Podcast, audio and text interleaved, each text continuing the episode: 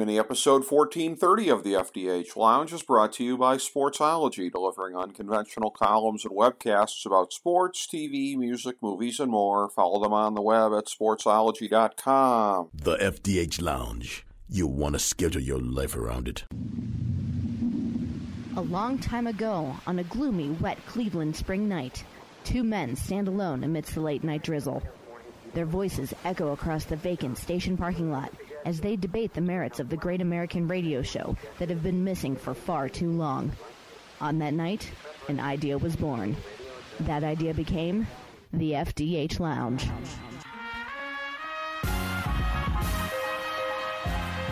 Welcome to the FDH Lounge. Welcome to the FDH Lounge 15th anniversary show. We'll do a quick look back at the last 15 years and a bigger look ahead to the next 15 years on a show where nothing is off topic. I am original FDH Lounge Secretary Rick Morris, and we have the same anniversary show panel as the last two years, plus one. We'll get to that in our introductions. The 2020 anniversary was a look back at the 2010s and ahead to the 2020s. Now that was, of course, about 11:59 p.m. before the coronavirus widely known, so most of our options were moot. So 2021, we gave ourselves a mulligan, and that's why we brought back the exact same panel, because it was the folks making predictions for the decade the year before. So, two years ago, we looked back at most of the history of this show, most of the history we've covered, but uh, 2007 to 2009 weren't a part of that. And since we have another original dignitary on the panel, we're going to start with a look at what we might and might not have foreseen on the night that we first raised the curtain in the old Sports Talk Network studios, January 14th, 2007.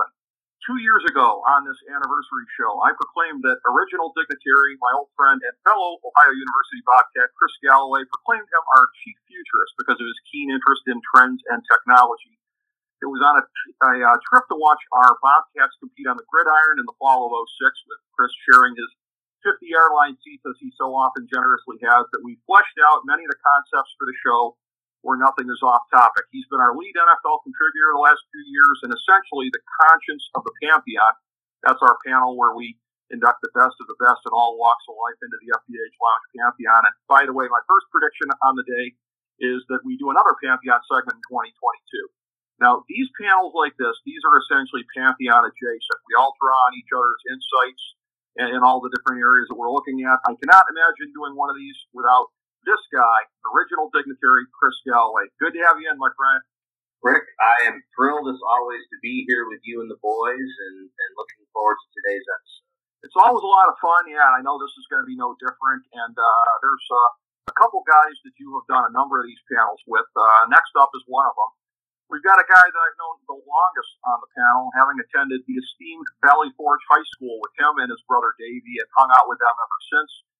This guy is a participant for many years in our fantasydrafthelp.com expert mock drafts in tennis and golf, long enough to remember a gal from a tennis website being passive aggressive, condescending because she thought we undervalued Andy Murray that year. Now I almost feel bad that because she was a nice lady, but spoiler alert, we were right and she was wrong. This gentleman always brings the artistic perspective to any of our panels because that is right where his skill set is located. They say that a conservative is a liberal who's been mugged by reality. If so, this guy has had many such figurative muggers in the past five years plus. Dignitary Jon Adams. Good to have you in, my friend. Good to be here. Good to be here discussing uh, all the topics. Uh, uh, love the introduction. Appreciate it. And Pat had the answer for it. I was trying to say, sorry, Andy Murray. Uh, yeah, good to be here.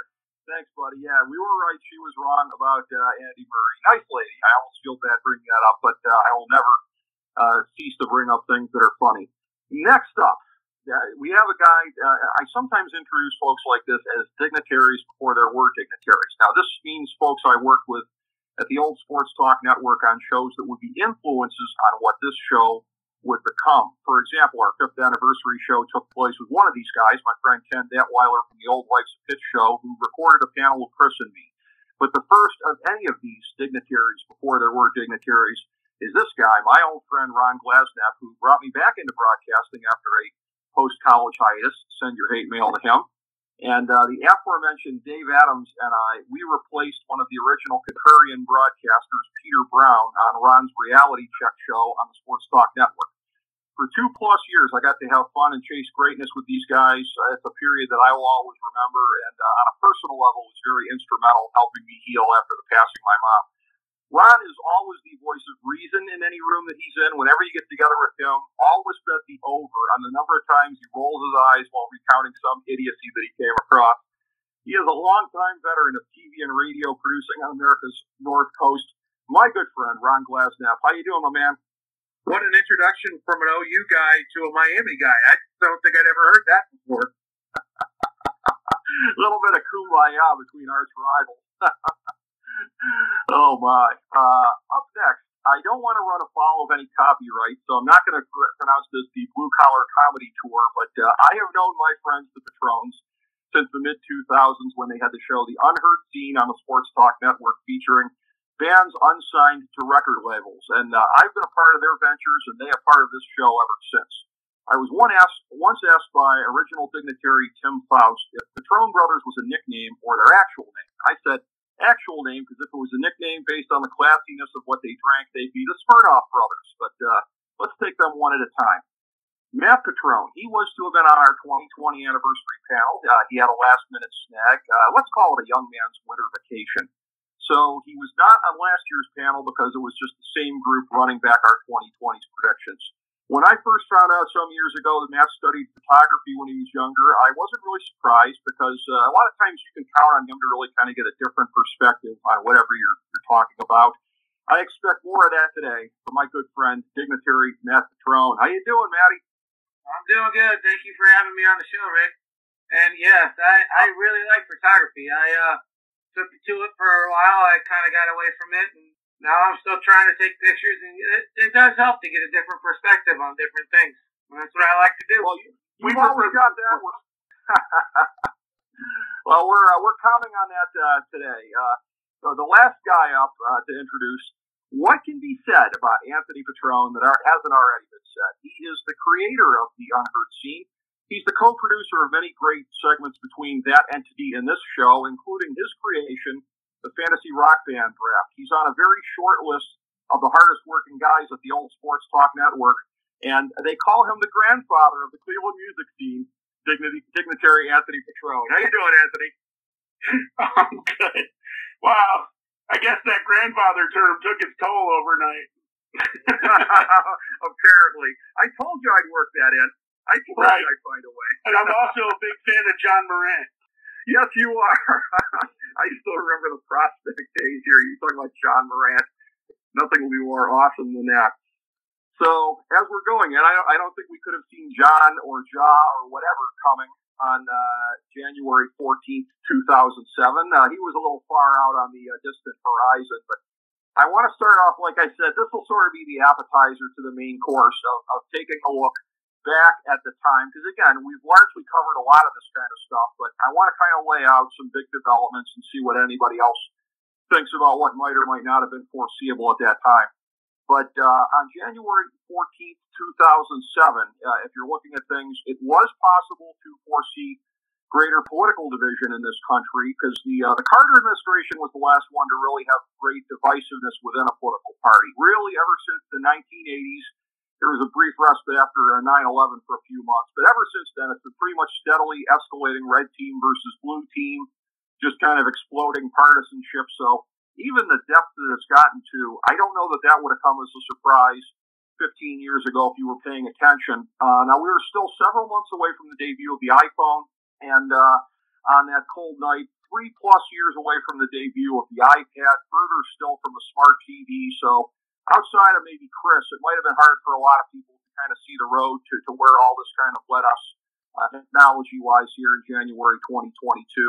We had a historic economic crash not long after we launched the show, and one stemming from a historic pandemic, sort of bookending this time period of the 15 years.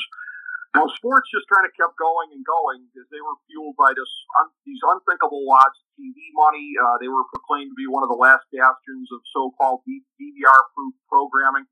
Same development led, uh, however, blessedly to the smashing of Vince McMahon's monopoly in October 2019 with the launch on TNT of the great new promotion AEW. So some things maybe we could have seen coming. Some a lot of things I think were probably difficult to imagine 15 years ago. Uh, Chris, as one of the guys sitting there in the studio with me that night, looking back on where we were, uh, how much do you see uh, of, of what has unfolded since that that seemed kind of uh, easy, easy to anticipate or possible to anticipate to you?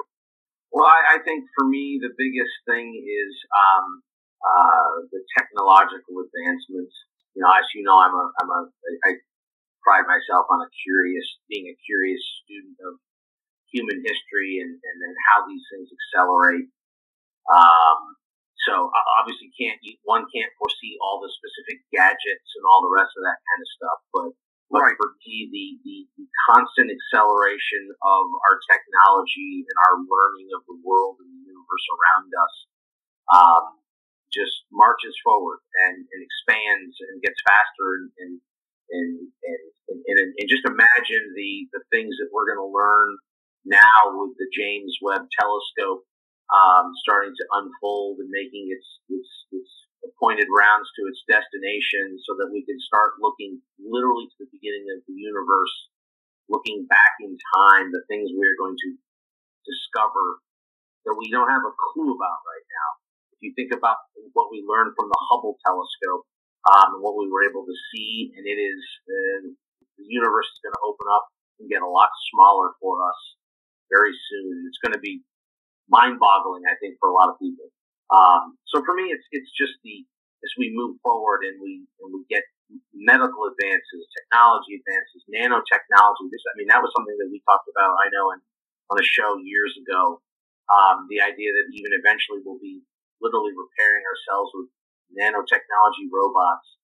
Um, I honestly don't think in the next 15 years that um, it's. I think it's very possible 15 years from now we have enough advancements uh, medically that um, there's even the possibility that we reach the, the precipice of aging itself being stopped.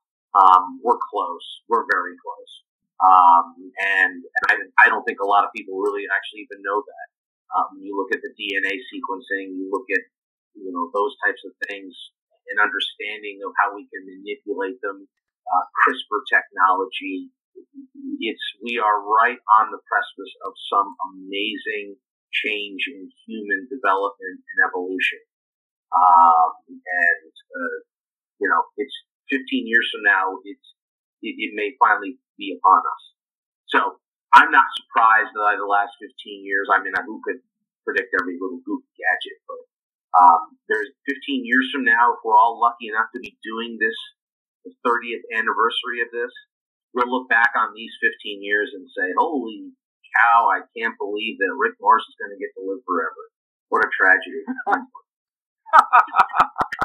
well, tragedy's in the eye of the beholder, my man. Some people will uh, treasure that a little bit more. but uh, in, in, in, looking back at the, uh, the, the last 15 years on anything that may or may not have been foreseeable and or may have been uh, the most instrumental uh, developments, or even the most interesting on, on, a personal level. Does anybody have have any additional kind of thoughts to add to this here, as as far as the road we've traveled uh, here at the halfway point to our 30th anniversary? Uh, I've got a, a, question for Chris. Um, should we, based on what you said, should we be unsettled by this? Should we be uh, uh, excited about this? Are we talking about like cell replacement? Uh, like, what are we what are we talking about? Like, are you, find, I guess the technology as an aging person, I'm thrilled to know there's ways to kind of recharge, uh, slow the process. But, you know, I guess there's this whole, uh, issue with the, uh, uh, you know, ethical morality, but I, I don't know. You, there's people will be unsettled by this. What would be the answer to that? Like, well, I, I listen, Jon. I, I think this it, it opens up a a Pandora's box of all kinds of issues, um, and not necessarily Pandora's box in terms of um, you know uh, from a negative standpoint. I mean, obviously, Pandora's box is a negative connotation, but um, just the, the, things that it raises, and I think you're, you're pointing to. Um, I don't. I don't think you, we should be unsettled by it. You know, I sort of joke that you know I, I'm either going to be the last guy that dies as the scientists held the press conference to announce they figured out how humans can live forever, and I'll have just missed it by just minutes. um, or or they will finally figure out how to stop aging, and you can stop aging with this new serum. Um, but the problem is you can't reverse it. So if you're 25, congratulations, but Chris will be 94 and crippled, so you can live on forever, Chris. As an old crippled man. Um, uh, joking aside, um, you already see now the, the understanding, even in something simple, the fact that they determined that humans, if, if we take your blood, John, and we start transfusing you, taking yours out and infusing in the blood of six, seven, eight year old humans, you actually rejuvenate. It has an effect on you in terms of cell regeneration. You start to get the benefits that, that you see in a youthful person. Um, that's why there's even, you know, internet conspiracies now that these billionaires like Tom Cruise, you know, they're, they're taking children's blood and putting it in them. Hell, some of them might be. There are actually businesses in the world, in other countries, that are already trying to do this. Like you can be a 40 year old and get, you know, 14 year old blood pumped into you. Um, you know, obviously in unregulated places. Um, so, I mean, even something so basic like that, they're finding all these benefits that happens in terms of the aging process and the health of the of the people that gather, you know, that go through a transfusion like that. Um, so, and that's not even DNA modification and all the rest of that. I mean, the aging process, the reason we all age, and we now know this, is, is that each time cells, you know, split and, replicate and duplicate, there's errors, there's failures, they, they break down, right? So if you can modify that to stop the breakdown, you stop aging. Um, it's actually conceptually not that difficult. Now, getting to the, like, getting the cells to not err, and cancer works the same way. Cancer, we all have cancer in us. It's cells that have mutated and gone wrong. We, we are getting closer and closer on all of that, sort of unlocking how to stop those processes. And, and so, to your question, what does that mean? Well, we already know that humans, the human population in this world is going to peak sometime around 2040, 2050 and start to shrink.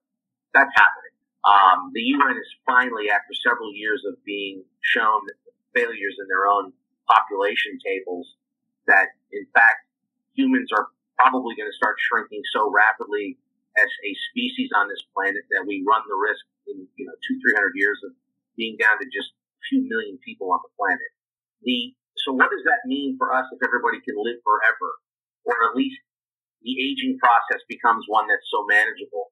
Well, societally, I mean, you're going to have to make some decisions, right? I mean, uh, you're probably going to see governments trying to get more involved in who, you know, who's born, when you can have children, when you can't, to manage population levels. If everybody's living forever, right? I mean, you, you, then you run a risk of overpopulation.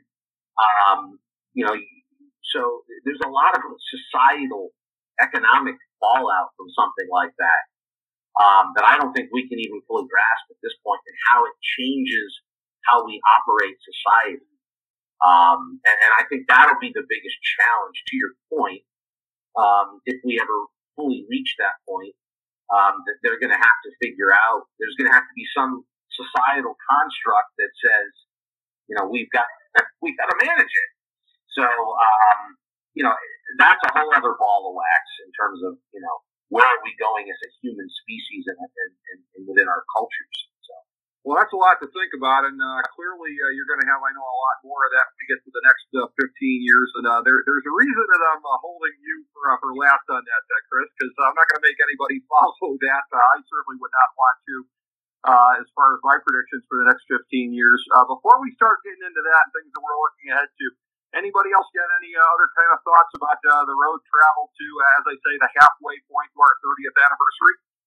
Alrighty then, that appears to be a no. So, in looking ahead uh, to the next 15 years, uh, I will go first. I'll get mine out of the way. And it's uh, just kind of basic on, on my part. I was kind of looking ahead. I was kind of hoping I could be a little bit more creative as far as anticipating inventions and everything. And I'm always notorious on shows like this for bemoaning the fact that science has failed us and not given us a jetpack.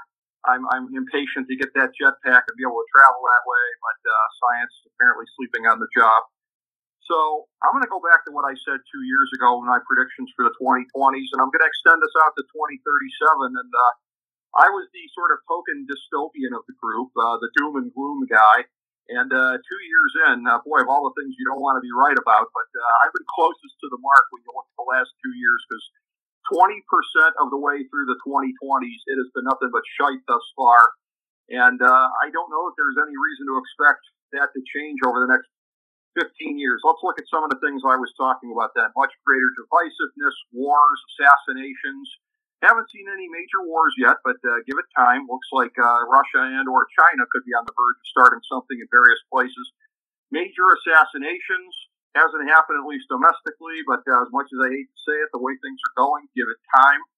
Uh, economic doom. Uh, I didn't foresee the res- return of serious inflation after 40 plus years. I didn't see that specifically, but uh, you know, you got a thing like the national debt. I knew that was going to be bad, and that's going to be bad in the sense of making it harder to fight inflation. So it's it's going to be a tough way out of this. We had a pretty serious recession in the early 80s when the Fed was trying to clamp down on inflation the last time, and that's what it might take this time around. I mean, I hope not, but I don't see too many ways of dealing with it. Uh, I will say uh, also on climate change, which I, I got to admit, I don't mean to damage any of Chris's street cred, but uh, Chris was one of the guys who kind of, you know, convinced me that yes, to at least some degree, there probably is something happening here in this way. And it's, it's not always as easy for guys on Chris's and my side of the political spectrum to cop to that. But uh, I do at this point, I guess I've seen enough, uh, you know, evidence to acknowledge some uh, reality there. But I fear the cure as much as the disease because throttling back economic growth, everything you do to try and get rid of fossil fuels before we're ready to do so, that's part of the problems that we're having right now economically is going too far in that direction, throttling back growth. I, I'm afraid that's only going to get worse over a period of time. Uh, what we have seen over the last couple of years is a little bit of, for the first time, sort of a backlash against the whole woke movement. And I do think that that is going to uh, continue uh, over a period of time. And I've had many, many friends who've been largely apolitical who uh, seem to have been uh, troubled by the whole woke movement over a period of time. But the woke people are digging in their heels. So ultimately, that's just going to lead to more divisiveness uh, as, as that happens there. And like I said, I tried to anticipate any kind of technology stuff, but uh, you know, there is, of course, the Internet of Things that they keep saying is coming with 5G and driverless cars. I, I think those are going to be fairly predominant by 2037. Uh, if not all over the road, maybe it'll just be driverless cars by then. I don't know, but uh, my crystal ball was kind of foggy when it came to that stuff. But as far as just kind of general doom and gloom, unfortunately, my my crystal ball is always clear when I see that kind of depressing stuff. So uh, I deliberately tried to get the uh, all the depressing stuff out of the way uh, at the outset. Uh, if anyone would like to jump in and disabuse me and tell me, uh, no, Rick, it may not be as bad as that, uh, please feel free. Hey, Rick. Uh, as far as the technology thing goes, you know, I just got a new smartphone, and I don't think I'll even be able to figure out how to use it before I get my next one. So the technology is always going to change. And as far as the driverless cars, I mm-hmm. think you're right on that. I think that's going to happen, as scary as it sounds, because, yeah, now you can blame it on the car instead of your own stupidity. But at the right, same point, right. it might be safer. You know, if we all have driverless cars and the cars all automatically do the speed limit and the cars automatically know what to do and you don't have to do anything but sit there. So it might be safer. But then again, it might well, be scary. You know what, Matt? Well, I, I hate to be a contrarian here, but let me just let me just say this, and everybody's going to hate me for pointing this out. Safer until they get hacked by people looking yeah. to start mass accidents? Yeah, I'm, I, I don't know how much of a movie fan you are, but on one of the Fast and Furious movies, they hacked every car with a smart chip, and they made it literally Ooh. rain cars.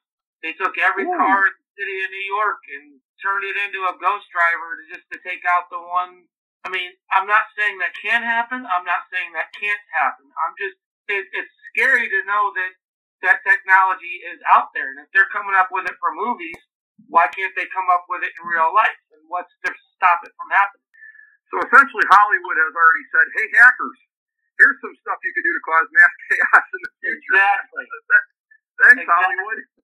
yeah, and I would I would add to that and say, Rick, I think you're right about that. In fact, if, I think we will reach a point where if you want, if you don't, if you want to drive um, you're going to need some level of a special licensure that they will make it so that driverless cars interconnected with each other are the norm. And if you, Rick Morris, say, "Hey, I've got my, you know, my '73 Cutlass," you know, you're going to have to get a lot of special insurance and licensure and approval to actually go out on the road, and, and they may even limit you where you can actually drive it yourself. I think that's the more likely future, you know, point 20, 25 years off in the distance. It, it won't be a function of driverless cars being the oddity. The guy actually doing it himself, the flawed human, will be the oddity. I'm going to push back a. Uh, I think I, I, do think there will be some form of driverless car. I think that's going to be uh, more constrained in terms of maybe big cities. This country just isn't set up for widespread. You know, you, I think about the electric vehicles. Okay, well, try driving to like the Upper Peninsula of Michigan, and then you're really going to find uh, uh, just the logistics of, of making a long road trip in an all electric vehicle, uh, especially with the charge time. You know, you, you pull into a gas station, 10 minutes later, you're back on the road, or less, you gas up and go. I do, I do see the driverless cars starting with like your Amazon deliveries, those type of things.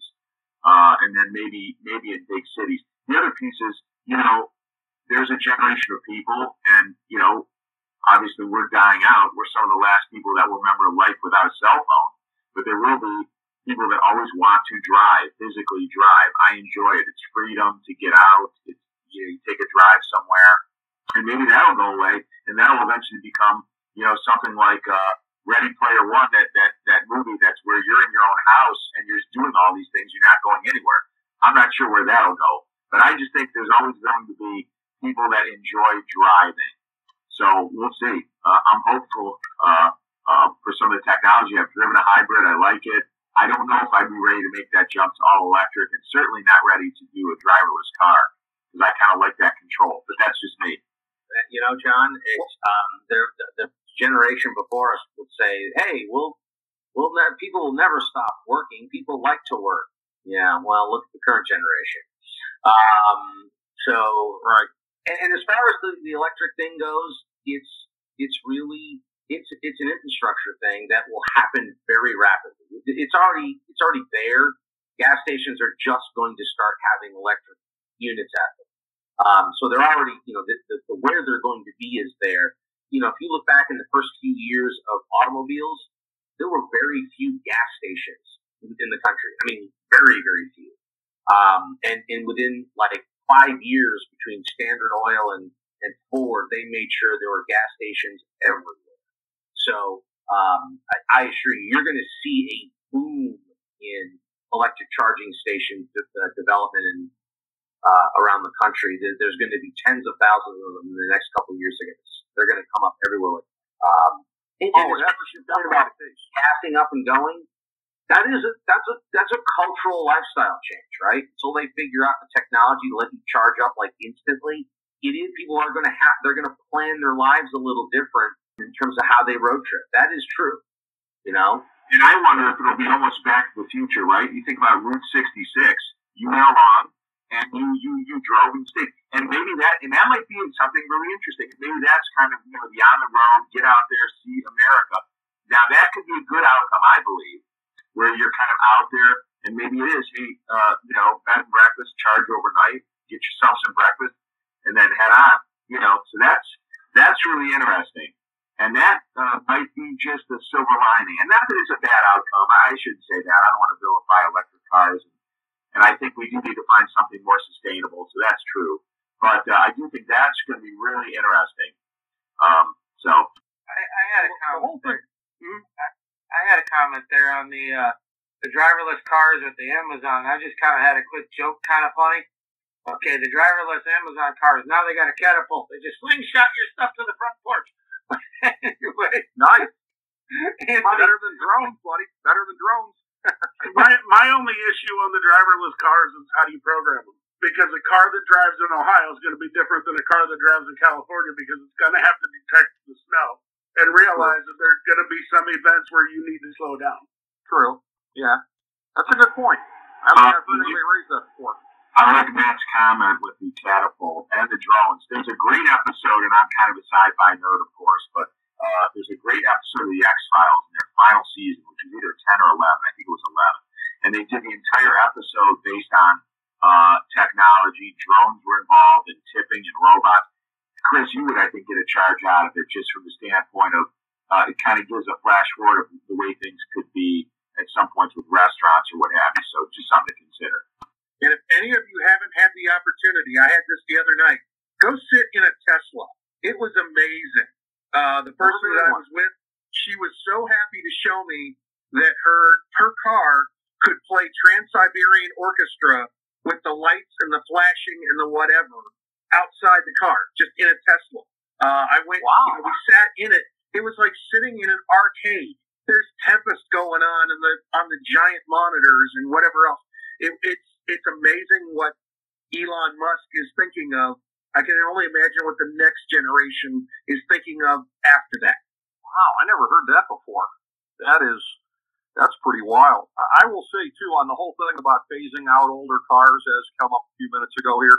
Uh, you know, again, when, when, I'm able to hit a next level here and and, ha- and live the dream of getting a 75 lime green uh, town car restored, uh, they will pry that from my cold, dead hands. I'll tell you. I refer everybody to the lyrics of Red Barchetta. If anybody thinks I'm ever going to give that sucker up when I get it, so uh, there is uh, there is that. There are those of us that aren't going to want to give up the treasures that we do have at that point in time. But uh, can I jump in real quick? I just have a question for the group. If anyone researched, I know this whole uh, with uh, demand for cars and the demand supply and demand here has anyone researched like buying a car or anything with the? And, I, and I, my own perspective is I can just see this happening where car dealerships have say lost so much money because of you know supply and demand. But uh, I I wonder if going forward the only way to get a car is you are ordering and you got no negotiating power. I think the days of going in and negotiating, beating up the salesman, that those are over. I think it's almost you'll just have to put an order in for a car to get what you want, and then maybe be built to order. I don't know. Just uh, thoughts? We're already there. I mean, with the chip shortages and stuff, look at what it's like getting a car now. I mean, I know people that are buying and getting on waiting lists. I think we're already there. I'm not sure it's ever going to go back completely to where it was. There, there is no haggling anywhere anymore. You can't even haggle with the flea market. Why would they let you haggle with the car dealership I mean, anymore? Guys, you can you can do that now. If you go up off 422, there is a car vending machine that you order your oh, car. yeah. Going in that car and you get the car. Yeah, they. It's. I, I know in talking to dealership people, you know, um, you know, I wonder about dealerships themselves. You know, their status because you know the, the, the, the, they have fought like even in places like Ohio. You know, they fought the lobbyists fought allowing Tesla to direct sell cars. You know, Ohio law, because of the lobbying efforts, was built so that to protect the dealerships.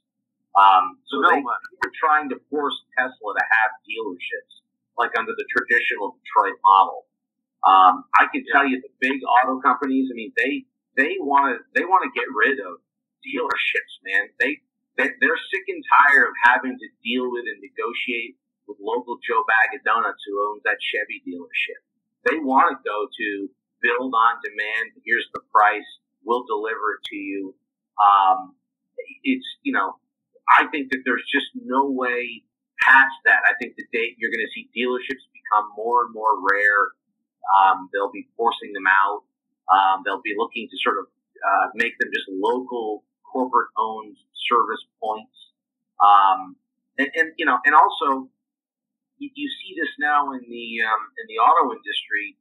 You know, Tesla came up. You've got Fisker still out there trying to to to launch. You've got um, that new uh, the Motor Trend Truck of the Year is an electric pickup um, by a company that's never had a car. Um, uh, what's it called? Rivian, right? Rivian. You look it up as a Truck of the Year for 2022. Um, and I actually driving in New Hampshire drove past one on I-90. First time I ever saw one in the wild. Um, it was chugging along, and I passed it, and I looked. You know, I told my daughter, I go, "Look, it's one of those brand new. You never even seen one." Um, I, I wonder if we're, we're almost going to even get to the early days of automobile manufacturing where there weren't the big three or, you know, whatnot. There were dozens, hundreds. You know, I mean, you, there was a point in you know the early 20th century you could buy a Galloway, you know, made in Scotland. You could buy a car. Um, you know, there were so many manufacturers of them. I, I just think because they're becoming less about internal combustible engines and more just computers with wheels. Just about anybody can build a damn car at this point. I mean, it's, it's if you think about it, the amount of parts involved now are getting more, less and less. You've got a computer, a monitor, some, you know, some basic steering. It's not hard to build a car now. So I wouldn't be surprised if we go back to where we started in automobiles, where we've got, you know, hundreds of car companies, you know, that, and, and somebody's making a specialized one that, you know, they make a hundred cars a year. You don't even know who the hell they are. Possible. If that's the case, I'm telling you, I, I want I want to see bootleg names out there. What are you driving? It's a Scutless. I want to see more of that kind of stuff. To, to that extent, that yes, if you go to different uh, different car museums, that okay, Anthony and I went to one, the Pierce Arrow Museum in Buffalo. I don't know if I'm allowed to say names or not, but we found go ahead, go ahead. different different cars. Like for example, the Playboy. There was a car Okay. made in Buffalo named the Playboy. There was 87 of them made, I believe, but that was where the Playboy empire came from. Hugh Hefner bought one of those cars, and there were so many different makes and models of cars that were in that museum that I have never heard of. I mean, an electric car in 1902. I can show you a picture of it if you want. They said electric cars were made for women. The technology's been around, but everybody had their own. And I think you're right on that, where there, there's going to be a lot more different car companies because the big three are coming up with just SUVs and trucks.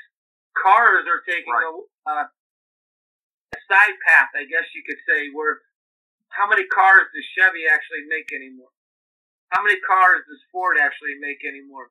Okay, Dodge Well, has Challenger and Charger, but they're not making cars, and people still like cars. It's just they're not making them as much anymore. Well, it, it, so that's a chicken and egg thing, right? I mean, you say people like cars. No, they don't. I mean, if they did, they'd make them. Um, people's taste have shifted. I, I, my Cadillac is the only car Cadillac makes now. It's a, it's a CT5. That's it. It's a mid-size, smaller, sporty.